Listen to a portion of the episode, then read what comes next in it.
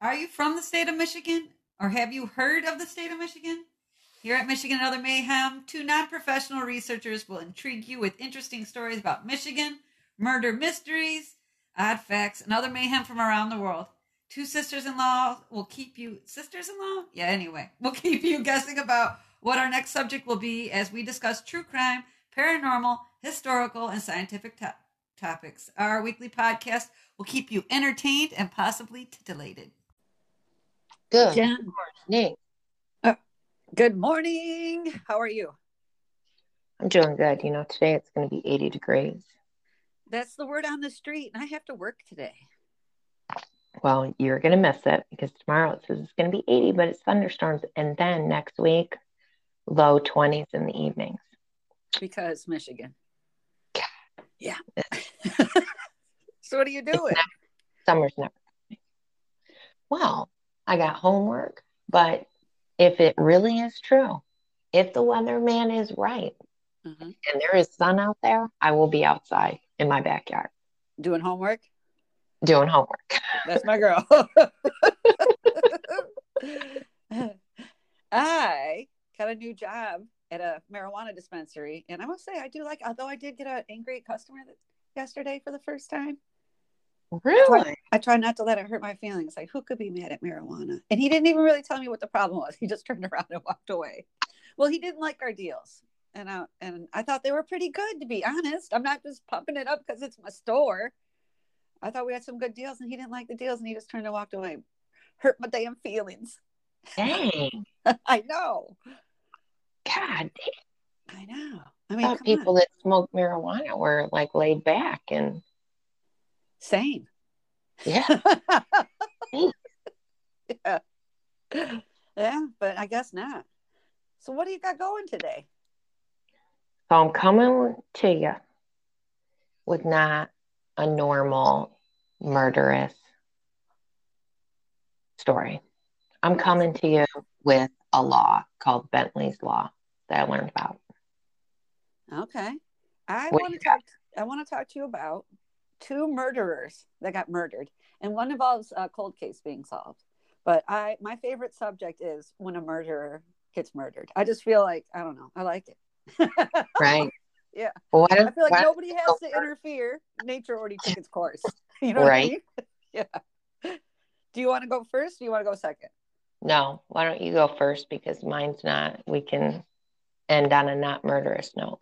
Good idea. Good idea. All right. So the first one I want to talk about is a cold case that was here in Battle Creek, Michigan.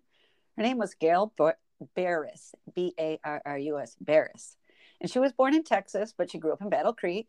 And she was a mom to three sons, and she was educated as a licensed practical nurse. And she was currently working two jobs to support her sons, who were 10, 12, and 13 in 1988. Okay. That's how far back we're in. We're in the 1988 machine. So the last time Gail had, had been seen alive was at the Speed's Coffee Shop in Battle Creek on October 9th, 1988. She was 30 years old. And then 16 days after her disappearance, her body was found off of River Road. Gail had been sexually assaulted and stabbed to death. Now, it was believed that Roger Plato, who was 24 years old at the time, may have been her attacker. Roger Plato had been charged with and had, was being processed with a different sexual assault that he had committed earlier. And when the police officer tried to question him, the two men got into a physical fight and the officer shot Roger to death as he ran away. Now, I, I saw one thing that said he shot him in the head as he ran away. and I was just like, oh man.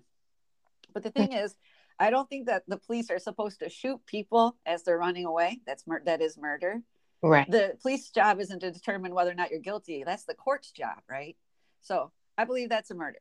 So three days later after after rogers killed her body's found. So she's been missing for 13 days. Roger gets shot in the back probably the back of the head but definitely in the back as he's running away.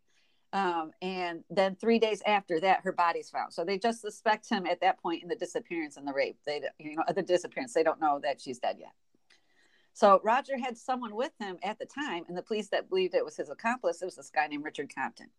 So Richard refused to speak to the police, and he denies he knows anything. He doesn't say anything. The case is reopened in 2018, and now that you know DNA testing has advanced, past what we had before. So hairs at the crime scene were connected to Richard Compton with DNA after the investigation was reopened. But Richard's dead. Okay. Detectives had to dig up his body to retrieve his DNA. So he's not able to further the investigation. And also, the DNA that they collected from Richard didn't match the DNA of the semen sample, just the hair sample on her. Okay. They're just the hairs they found her. So, November 2020, a Calhoun County Sheriff Office employee was able to use, um, was able to advance the case because he does an audit on the evidence room and it turns up a vial of blood that was taken from Roger Plato from the sexual assault case that he had been charged with before Gail's death. Remember that one that the cop was supposed to question him about? Yeah. Take him in. They had taken blood from him already. They were just going to bring him in questioning for Gail's disappearance, right? So, because back in the day, they used to be able to do blood typing. They used to be able to say, oh, you know, she was attacked by someone with, you know, AB blood type, and this vial of blood is AB that we got off this guy. So they find this old vial of blood. And the DNA from the blood vial is matched to the semen sample left on Gail Barrus's body. And after 30 years, the murder of Gail Barrus was solved by matching DNA to Roger Plato and Richard Compton. And Battle Creek has another 60, 60 open cold cases that lead back to the 1960s, I guess, that they're trying to work on. Wow. Isn't that crazy? Some dude just happens to do an audit and finds a vial of blood still there from 1988. I love when happens. Isn't that awesome? Yeah. Holy shit. Yeah. Now I have another one. I just want to say, uh, trigger warning. This does involve the death of a child. So if this bothers you, you might want to skip ahead. The young girl was Di- Diana Anderson. So I got these. Oh, I should tell you where I got my info from. InsideEdition.com, WWMT.com, ABC.go.com, RS, RRSpin.com, MyFox8.com, and Local12.com. Ready. Right. So August 4th, 2014, Kyan Gardner, who was 15 years old, was shot and killed in South Weldon, North Carolina. Teddy Anderson was arrested for the murder. And in retribution for the death of Kyan Gardner, four men retaliated against Teddy Anderson and his family on August 5th, 2014. Sem, oh, so it's S E M A J S, Semajus Short, William David Cook, Victor Mallory, and Jamonte Woody, all between the ages of 17 and 21, went to where they knew Teddy Anderson's sister lived. They stood on an air conditioning unit outside the bedroom window and on the bed was two year old Diana and her grandmother, 54 year old Catherine Price. They were laying in bed. The two men shot into the bedroom, aiming at the bed. Diana was shot once in the face and died. That's the little two year old. The um, grandmother, Catherine Price, was hit several times, including a bullet into her skull. And Catherine was airlifted and had to be revived twice, but she still survived. And she was able to tell police what happened, how she was laying in bed and these men shot into the window. So Jamonte Woody, Moody, sorry, Jamonte Moody helped the prosecution against his co-conspirators. And all four were convicted of the murder of two-year-old Diana in the attempted murder of Catherine Price. So Semajus Short, who was 17 at the time of the murder, would have been eligible for parole in 25 years. However, he was 24 years old when on March 29, 2022, he was attacked by other prisoners around 2:14 p.m. and he was pronounced dead at 2:37 p.m. And from what I could tell, he got him and his friends, but mainly him.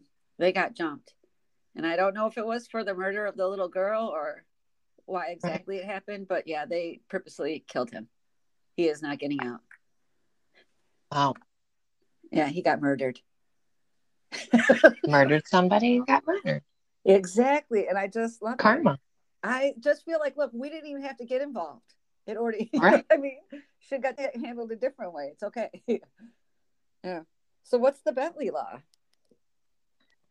All right. So, I was listening to it's called Crime Talk on YouTube. The channel is a he's a defense attorney who talks about current cases, other law stuff, and he does um, a stupid criminal of the week okay. which are criminals that just commit ridiculous, stupid acts to get themselves oh. in trouble.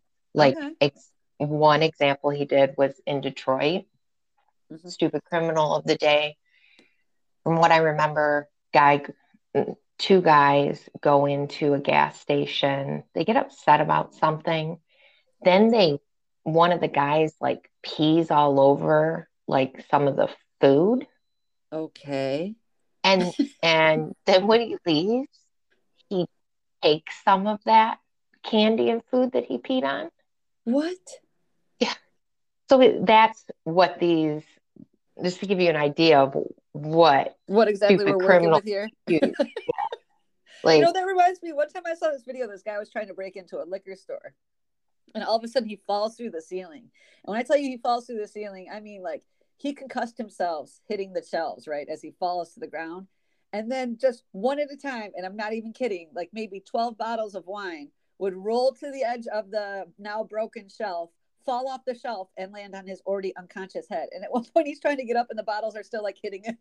oh my god, it was hilarious. he so was like, you know, for for sure he had a concussion, and then the bottles were just like insult, injury, insult, injury. that's funny. the the crime talk episode I watched talked about a Tennessee bill that would make those found guilty of killing a parent because of drunk driving pay child support for the child or children the parent had until they are age 18. Oh my gosh, I actually read an article yesterday about that. Mhm. Yeah. So, and I'm big on, you know, don't drink and drive. Like Right. everyone knows how I go to bed early. I like my sleep, Right. but that is one thing I will get up. I don't care where you are. I will come and get you. Um, so of course, when I heard this, I was like, oh, I got to look into this. And so the bill is called the Bentley Law, and Live5News.com wrote an article where they spoke to Cecilia Williams, who is the one behind the law, and is on a mission to get it passed in all 50 states, which currently is in just Tennessee. They just passed it in Tennessee. Yeah. Her motivation comes from the death of her son.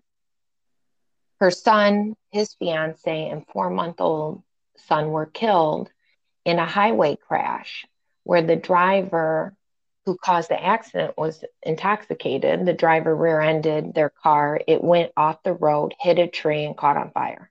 oh my god. Because of their death, from what I could gather, her son must have had two other children. Okay. and one one of who the bill is named after. And this, as you can imagine, you know, has been a struggle for her. You know, oh grandma yeah. now trying to take care of these two kids. So Yeah. from So she's the grandma. She's the grandma. and Her son, his his fiance, and two of their kids died. one, a four Wow. month old. Okay. And they were. I think- were they the only ones in the car, or they're just, or they everybody in the car died? All I could gather from Yeah. all of the news articles, which are pretty much the same article, but maybe it has a Absolutely. sentence, Yeah, I know. I know the pain. The pain is real. I I would believe I I don't believe they were there. Oh, okay. they're okay. not mentioned. It's the only people that were mentioned were the son, the fiance, and the four month old. And it was in one of the art in that article, she's talking to them and she talks about raising her two grandchildren. So I'm assuming he had three total kids, one passed Okay. away. Okay. So, from Live 5 News, this bill has already been filed in Missouri, Illinois, Oklahoma, Virginia, Alabama, Louisiana, and Pennsylvania. And then they have already drafted one for Indiana, Michigan, Utah, and Texas. Fox29.com reported one person every 52 minutes die in drunk driving crashes daily. And in 19, or in 19, oh goodness, taking me back, but it's not. right? Whew. In 2019, deaths were at their lowest since 1982. But in 2019, that still meant that 10,142 people lost their lives based on the DOT's da- data from drunk driving accidents. Okay. Wow.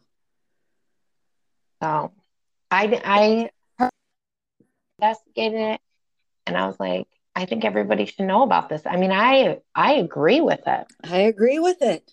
You know, these kids need to be, you know, taken care of. You kill, you know, you made a You- decision and killed some, you know, killed their parents, and you need to pay them.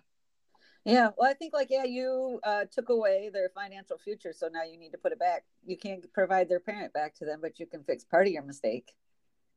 Yeah, and I, I think, you know, well, I, I was one who received child support, so I know how hard it can be to get that stuff. So even though they'll be forced to pay, you know, slow and steady sometimes. But when they file their taxes, they won't get them. Yeah, my very first thought was you'll want someone if it's going to happen, you'll want somebody that makes a lot of money to be your your new financial parent. you know what I mean? Like just my luck, like something would happen and it would be a dude that makes minimum wage or whatever. Like ah, Yeah, I was trying to find more information on it, and maybe I'll be able to find it when they file it in Michigan better because I know those sites.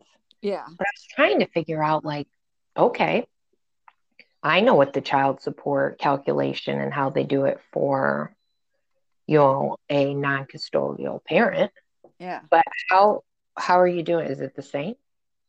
And then it was interesting because the lawyer on Crime Talk talked about how, you know, he agreed with the bill, but that people will fight this in the way of asking the question of why just drunk driving. So it opens the door for, Oh, I see what you're saying. yeah. If you're So- yeah, like you murdered my parent, period. You know, now you should find Yeah. financially care for me. You know what? Why not Right. though? Fuck it. If you do cause somebody's death, why not you why not you provide for the people they were providing for? Right? So that was it. I just, I know it's not my normal, but I was like, oh, everybody needs to know about this. Yeah, no, I think it's a good idea. Do you know what you're gonna do for the next one? Okay. I'm going to tell everybody what I'm doing. I decided, you know how I picked on Muskegon and I'm like, murders in Muskegon. And then I don't know, the other day I was like, I should start looking up boyfriends who murder in Michigan. I'm over there like murderers who get murdered. That's in my Google search repeatedly. So Uh, next, the next story is a boyfriend who murders. And then I found out in my search there are quite a few of these. So you guys will be hearing about boyfriends murdering, murder, boyfriend murderers uh, a couple times. Nice, nice. Well, actually, I don't have a murder for my next one. I have one, and I don't know if you were not alive and aware during these times if you'll understand the impact. But there was a a man that was referred to as the Ballarat Bandit, Ballarat, Ballarat Bandit. What does And, that um, mean? It's yeah, right. And it's this t- takes place. I remember in the '90s, and there was this is I mean, sorry, the early 2000s, I believe. Um, and um, this person was seen stealing, you know, from like various survival items for different cabins, and was going around, you know, like different um, areas, which include military posts. And everybody's like, he's a terrorist. He's gonna do this. He's gonna do that. And there was a manhunt for a very long time for this guy, and they referred to him as the Ballarat Bandit. And I want to tell his story. Oh, that'll be interesting. Can't wait. Yeah, I'm like, it is. Really? I was like, I I remember looking up, like, what was that? That's how I ended up looking it up the other day. All right, cool. I will talk to you later. All right. All right, bye.